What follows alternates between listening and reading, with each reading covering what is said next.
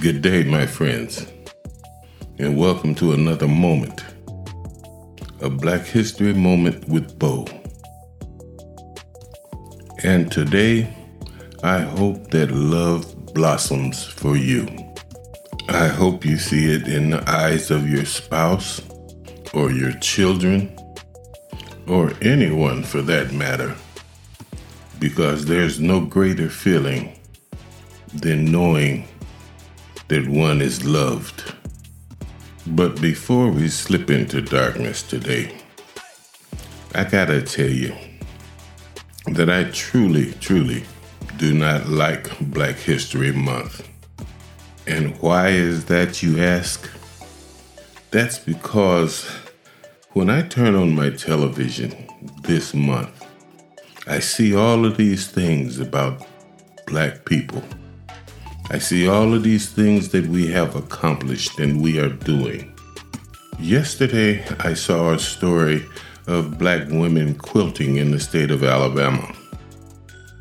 Now, they have been showing white women quilting on television for a long time on a regular basis. But where did quilting come from? What is its origin? Now, I might be wrong. But I just cannot see the master's wife sitting down with a few of her friends sewing a quilt. I mean, the master sat on the veranda drinking mint juleps and taking care of his books while his slaves did everything. So I just imagine all the quilts that they slept under during that time was made by black hands. So I'm just saying, all these black stories and all of these accomplishments that black people have done is thrown upon us in the month of February. But soon as the 1st of March comes around, it's as though, okay, we've given you your 15 minutes of fame now know your place. And my friends, this is just my opinion and my feelings. So let's take the rest of this time and slip into darkness with some convict leasing.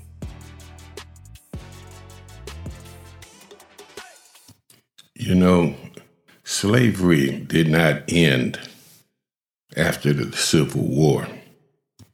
And this is how John Davis became a slave. He was walking one evening from the train depot in Goodwater, Alabama. Now, we might have shared DNA because I have a whole lot of relatives in Goodwater, Alabama. But anyway, when a white man appeared in the road, a nigger, he demanded, Have you got any money? The white man, being Robert Franklin, was a constable. He claimed Mr. Davis owed him. This was news to Mr. Davis. I don't owe you anything, he said. But what he said did not matter. He was arrested that night and convicted. A wealthy landowner, John Pace, paid the alleged $40 debt and a $35 fine in exchange for Mr. Davis's mark. Mr. Davis was illiterate and on a contract binding him to work 10 months at any task Mr. Pace demanded. For all intentions and purposes, the one man now owned the other. For all intents and purposes, John Davis was John Pace's slave. This, my friends, was September 1901, 36 years after the end of the Civil War. Now, this would be appalling if it had happened just once, but it happened hundreds of thousands of times in Alabama alone. I did not know about the so called convict leasing system of the South. Whereas poor black men were routinely snatched up and tried on false, petty, or non existent charges by complaint courts, assessed some fine they could not afford, and then sold for the cost of that fine to some mine, turpentine farm, or plantation, with the money going back to the judges and sheriffs. I did not know that when men served their time, they were sometimes subject to prompt rearrest on even flimsier charges, such as that of stealing the jailhouse clothes they walked out in. I did not know that the system was so elaborate that businesses could put in orders with local sheriffs to arrest the number of men they needed. I did not know about black men chained up in swamps and workhouses, held under armed guards, fed gruel, worked beyond human endurance, beaten beyond human decency, subjected to cruelties that made antebellum slavery seem merciful by comparison. After all, in the antebellum years, a slave represented an investment of up to $2,000. But in this new economy, slave labor was cheap, which made slave life cheaper still. Some people say white men were openly buying and selling black men under this system until after World War II. And it is too fanciful to draw a straight line from that perversions of the justice system to six black kids charged with attempted murder in Jena, Louisiana, for jumping on a white boy, or to dozens of black men and women lined into jail by a fake cop in Tulia, Texas, or to Marcus Dixon sentenced to 15 years for having sex with a white girl near Atlanta, or to studies documenting the systematic racism of the nation's cops and courts. There is a fundamental culture of skepticism, cynicism, fear of the judicial system among African Americans. And here is a fact check. Southern states use convict leasing to force black people into unpaid labor. You see, black codes or laws specifically for black people were used to criminalize many aspects of everyday life for black citizens and create harsher sentences for petty crimes. Alabama, Texas, Louisiana, Arkansas, Georgia, Mississippi, Florida, Tennessee, and South Carolina were southern states that used leasing convicts after ratification of the 13th Amendment ended slavery. Huge numbers of convicts, primarily black males, many of whom had been legally but unjustly imprisoned, often on trumped up charges, were leased by governments across the South to various businesses in search of a source of cheap labor. You see, my friends, the convict leasing system exploited a clause in the 13th Amendment to provide a basis for involuntary servitude.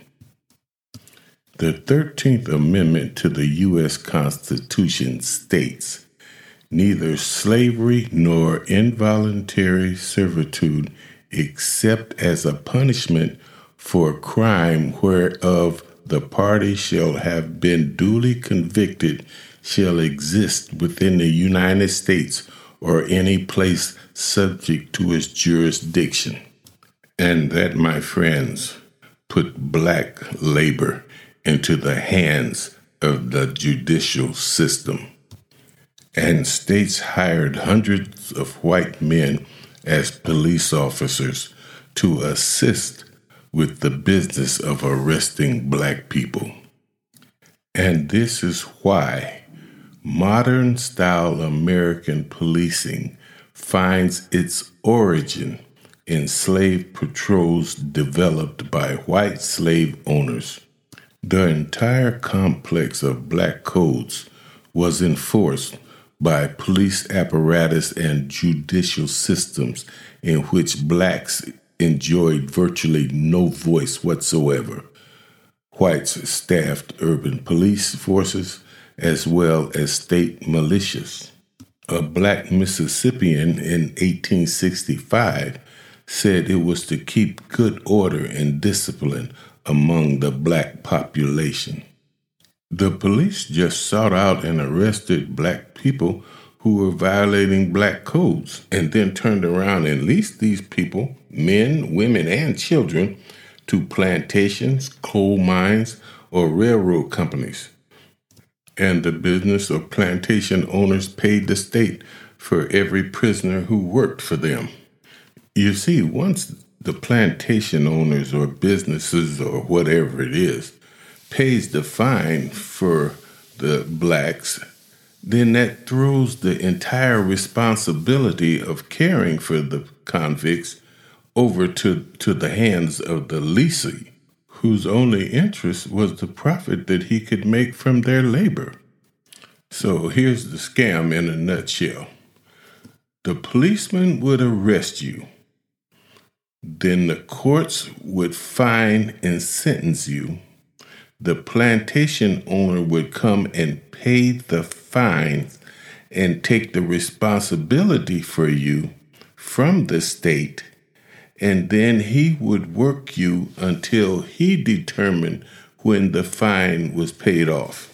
At least 200,000 Americans were subjected to convict leasing system in Alabama alone over the 80 year period before the system was formally ended in 1941, tens of millions were either forced to live on a farm, in a lumber camp, or forced into convict leasing by the justice system. Local courts were able to force people into any type of labor until a fine was paid any person sentenced to time in a county jail for a misdemeanor or petty offense could also be forced into labor. Peonage is framed as an example of systematic racism or racism established and perpetrated by government systems. Systems and structures that have procedures or processes that disadvantages African Americans. Black people were overwhelmingly the victims of the convict leasing system after the Civil War. Laws were passed to create the basis for arresting black people for a variety of small offenses, or in some instances, for moving freely within the state without a written permission from an employer. Friends, I have stated before that my roots go all the way back to the state of Alabama. I have hundreds of relatives there.